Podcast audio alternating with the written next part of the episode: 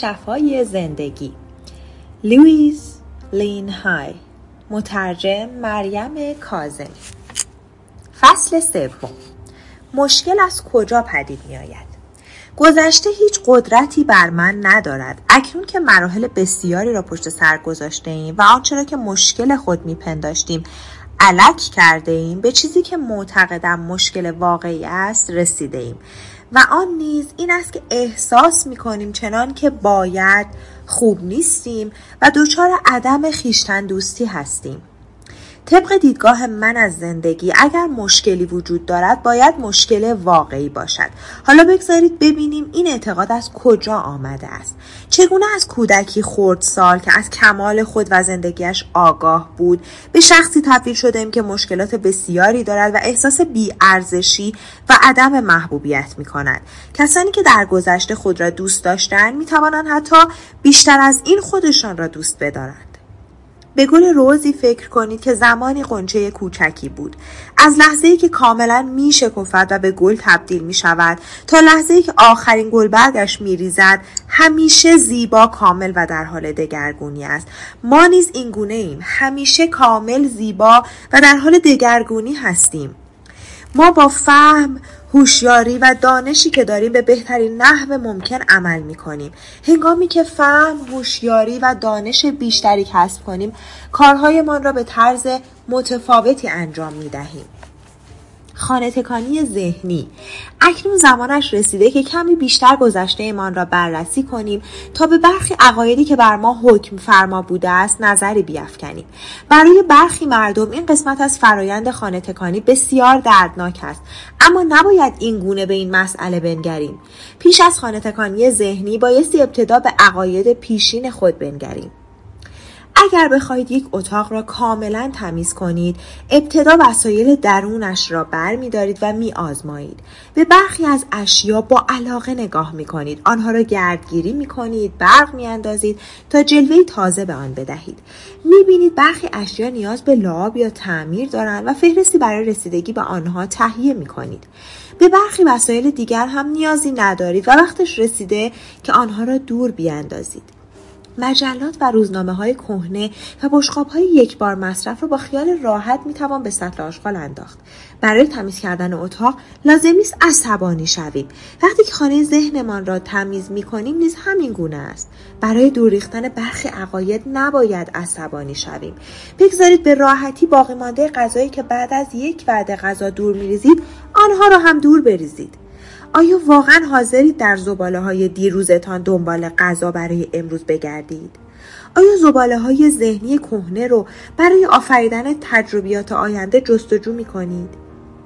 اگر یک تفکر یا اعتقاد به دردتان نمی‌خورد رهایش کنید در هیچ قانونی نوشته نشده چون روزی به چیزی معتقد بودید بایستی برای همیشه به آن عقیده داشته باشید حال بیایید به چند اعتقاد محدود کننده و اینکه از کجا آمدند نظری بیاندازیم. عقیده محدود کننده. من آنچنان که باید خوب نیستم. این عقیده از کجا آمده است؟ پدری که دائما به فرزندش می‌گفته موجود احمقی است. او می‌گفت می‌خواهد آدم موفقی بشود تا پدرش به او افتخار کند. اما او با احساس گناه گیج و سردرگم شده بود که این احساس نفرت را در او ایجاد کرده بود و نتایج تمام تلاشهایش شکست های پی در پی بود. پدرش او را به مشاغل مالی میگماشت که یکی پس از دیگری ورشکست می‌شد. اون با این شکست ها کار پدرش رو تلافی می‌کرد و پدرش رو وامی داشت تا مدام خسارت ورشکستگی هایش را بپردازد. البته بگذاریم که بزرگترین بازنده خودش بود. عقیده محدود کننده عدم خیشتن دوستی این عقیده از کجا آمده است؟ سعی در جلب رضایت پدر. آن دختر اصلا نمی‌خواست شبیه پدرش رود. آنها هیچ وقت نمی توانستند سر موضوعی توافق داشته باشند و همیشه در حال بحث و جدل بودند. اون خیلی دلش می‌خواست رضایت پدرش را جلب کند اما پدرش همیشه از او انتقاد می‌کرد. همه جای بدنش درد می‌کرد. اتفاقا پدرش هم دقیقا دردهای اون رو داشت. آن دختر نمی‌دانست عصبانیتش موجب ایجاد آن دردها می‌شود. همانطور که عصبانیت پدرش هم دلیل ایجاد دردهایش بود. عقیده محدود کننده زندگی خطرناک است. این عقیده از کجا آمده است؟ پدری وحشت زده. مراجعه دیگر زندگی رو تیره و خشن می‌دید. خندیدن برایش دشوار بود و هرگاه میخندید میترسید که نکند اتفاق بعدی بیفتد. اون با این اختار تربیت شده بود. نخند وگرنه لورو میخوردت. عقیده محدود کننده. به اندازه کافی خوب نیستم. این عقیده از کجا آمده است؟ ترد شدن و نادیده گرفته شدن. حرف زدن برایش سخت بود. سکوت شیوه زندگیش شده بود. به تازگی مواد مخدر و الکل رو ترک کرده بود و اعتقاد داشت که موجودی وحشتناک است. دریافتم که وقتی پسر سال بوده مادرش فوت کرده و خالهش او را بزرگ کرده بود. خالش به ندرت حرف می‌زد به جز مواقعی که می‌خواست دستوری بدهد. در نتیجه پسرک در سکوت بزرگ شده بود. او حتی به تنهایی و در سکوت غذا می‌خورد و همیشه اوقاتش رو در سکوت در اتاقش سپری می‌کرد. اون دوستی داشت که او هم مرد ساکتی بود و هنگامی هم که با او بود بیشتر اوقاتشان را در سکوت میگذراندند. این دوستش از دنیا رفت و او دوباره تنها شد. تمرین. پیام های منفی. تمرین بعدی ما این است که یک برگ کاغذ بردارید و فهرستی از تمام چیزهایی که پدر مادرتان گفتند جزو ایرادات شماست تهیه کنید. پیام های منفی که شنیده اید چه بودند؟ به خودتان فرصت کافی بدهید تا به یاد بیاورید. تا آنجا که می توانید این پیام ها را به یاد بیاورید.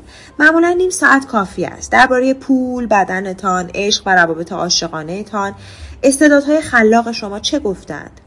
پیام های منفی و محدود کنندشون چه چیزهایی بودند؟ اگر می توانید به این موارد واقع بینانه بنگرید و به خودتان بگویید پس این اعتقادات از کجا آمدند؟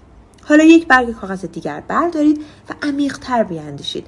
هنگامی که کوچکتر بوده اید چه پیام های منفی دیگری شنیده اید؟ از خویشاوندان از معلمان از دوستان از قدرتمندان از کلیسا یا مکانهای مذهبی همه اونها رو به دقت بنویسید تا جایی که لازم است وقت بگذارید. توجه کنید و ببینید چه احساساتی در وجودتان به جریان میافتد. چیزهایی که روی این دو برگ کاغذ نوشته اید باید از ذهن خداگاهتان حذف شود. اینها همان عقایدی هستند که باعث می شوند احساس عدم کفایت کنید. خود را مانند کودکی نگریستن اگر کودکی سه ساله رو وسط اتاق بگذاریم و سرش فریاد بزنیم و بگوییم که خیلی احمق است و هیچ وقت هیچ کاری رو درست انجام نمی‌دهد چطور باید فلان کار رو بکند و فلان کار رو نکند و چه دست گلی به آب داده است و چند بار هم کتکش بزنیم دست آخر کودک کوچک وحشت زده ای تربیت می کنیم که به آرامی گوشه کز می کند یا دائما گریه می کند. آن کودک یکی از این دو راه را برمیگزیند و ما نیز هرگز به استعدادهای ذهنیش پی نمی‌بریم.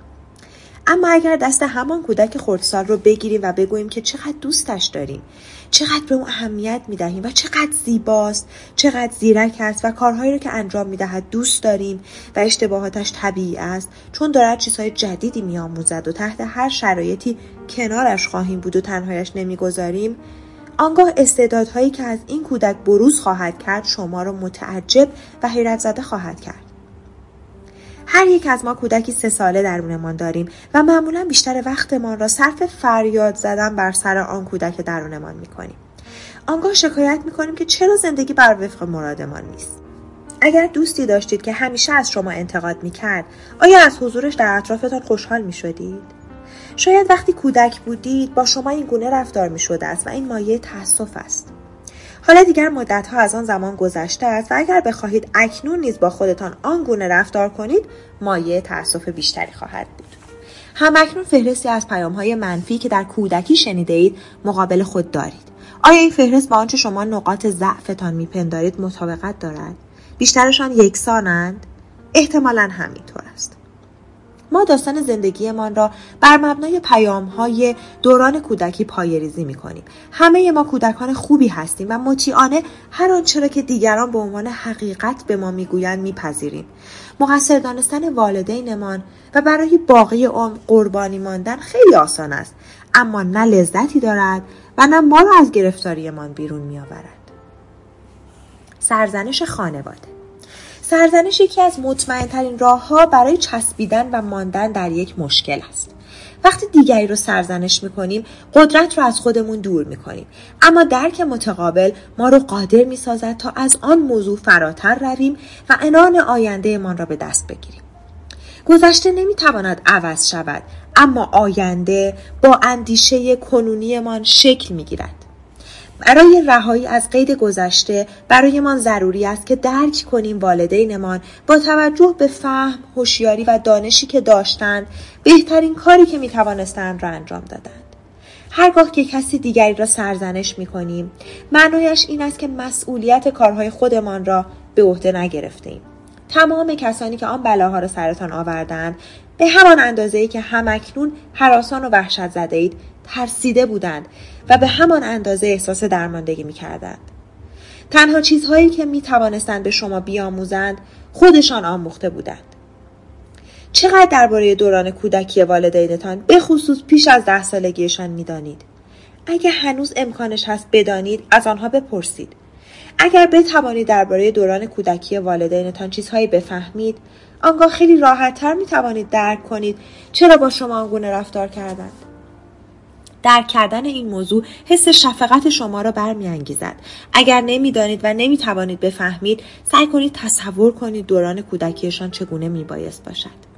چطور دوران کودکی می‌تواند بزرگسالی چون آنان را بیافریند؟ شما برای رهایی خود به این اطلاعات نیازمندید. تا هنگامی که آنها را آزاد نکنید نمی توانید خودتان را آزاد کنید و تا وقتی آنها را نبخشید نمی توانید خودتان را ببخشید. اگر از آنها انتظار کمال دارید از خودتان هم همین انتظار را خواهید داشت و به این ترتیب تا آخر عمر تیر بخت خواهید بود. انتخاب والدین. من با این نظریه که خودمان والدینمان را انتخاب می‌کنیم موافقم. به نظر می‌رسد درس هایی که میآموزیم کاملا با ضعف های والدینمان جور در میآید. من معتقدم همه ما در سفری بی پایان به سوی ابدیت هستیم. ما به این سیاره آمده ایم تا درس های ویژه ای رو که برای انقلاب معنویمان ضروری است بیاموزیم. ما جنسیت، رنگ پوست و کشور خودمان را برمیگزینیم. آنگاه اطرافمان را برای ریافتن والدینی عالی که بازتاب ویژگی های خودمان هستند جستجو می کنیم. مسافرت ما به این سیاره مانند رفتن به مدرسه است اگر می‌خواهید متخصص زیبایی شوید باید به مدرسه زیبایی بروید اگر می‌خواهید مکانیک شوید باید به مدرسه مکانیک بروید و اگر می‌خواهید وکیل شوید باید به مدرسه وکالت بروید والدینی که این بار برگزیده اید جفتی کامل هستند که در زمینه ای که برای یادگیری انتخاب کرده اید متخصصند. وقتی بزرگ می‌شویم انگشت اتهام را به سوی والدینمان دراز می‌کنیم و می‌گوییم تو این بلا رو سر من آوردی. اما من معتقدم خودمان آنها را انتخاب کردیم. گوش دادن به دیگران. وقتی که کوچکیم برادران و خواهران بزرگترمان در نظرمان مانند خدایانند. اگر عصبانی یا ناراحت بودند به صورت جسمانی یا کلامی عصبانیتشان را بر سر ما خالی کردند. چه بسا چیزهایی از این قبیل به ما گفتند. حالا نشانت می‌دهم. تزریق گناه. تو بچه ای نمی‌تونی فلان کارو بکنی. تو احمقتر از اونی که با ما بازی کنی. آیا وقتی که دانش آموز بودید می‌دونستید که امتحانات و نمرات تنها برای اندازهگیری میزان دانش شما بوده است یا اینکه بچه ای بودید که فکر می‌کردید امتحانات و نمرات ارزش وجودی رو تعیین می‌کنند اولین دوستان ما دانش غلط خودشان درباره زندگی را با ما, مست... با ما تقسیم می کنند. دیگر بچه های مدرسه هم می توانند سر به سرمان بذارند و صدماتی دائمی به جا بگذارند. وقتی که کودک بودم اسم فامیلی من لانی بود و بچه ها مرا لوناتیک دیوانه صدا می زدند. همسایگان نیز بر ما تاثیر می‌گذارند اما نه به خاطر اظهار نظراتشان به این خاطر که همیشه از ما می‌پرسند همسایه ها چه فکری خواهند کرد به دیگر قدرتمندانی که در دوران کودکیتان تاثیرگذار بودند بیاندیشید و البته عبارات تشویقی و قوی بسیاری که در تبلیغات مجلات و تلویزیون می‌بینیم نیز تاثیرگذارند. بسیاری کالاها در ما این احساس رو ایجاد می‌کنند که اگر از اونها استفاده نکنیم بی ارزشیم یا ایرادی داریم و به این طریق به فروش می‌رسند. همه ما اینجاییم تا از محدودیت های دوران کودکیمان هرچه که هستند فراتر برویم. ما اینجاییم تا اهمیت و الهیت خودمان را دریابیم. و به آنچه دیگران می‌گویند اهمیت ندهیم. تو باید بر عقاید منفیت غلبه کنی و من هم باید بر عقاید منفیم چیره شوم. در ابدیت زندگی آنجا که ساکنم همه چیز عالی، کامل و تمام ایار است. گذشته قدرتی بر من ندارد زیرا من مشتاق آموختن دگرگونیم. من گذشتم را می بینم که مرا به جایی که هستم رسانده است. من می خواهم از جایگاهی که اکنون در آن هستم اتاقهای خانه ذهنم را پاک گردانم می‌دانم مهم نیست که از کجا شروع می کنم پس ابتدا از کوچکترین و راحت ترین اتاقها شروع می کنم و به این طریق زودتر نتایجش رو می بینم از اینکه خودم را میان این سفر می بینم خوشحالم. زیرا می‌دانم که هرگز دوباره چنین تجربه مخصوصی نخواهم آموزد من مشتاقم خود را آزاد کنم. در جهانم همه چیز نیکوست.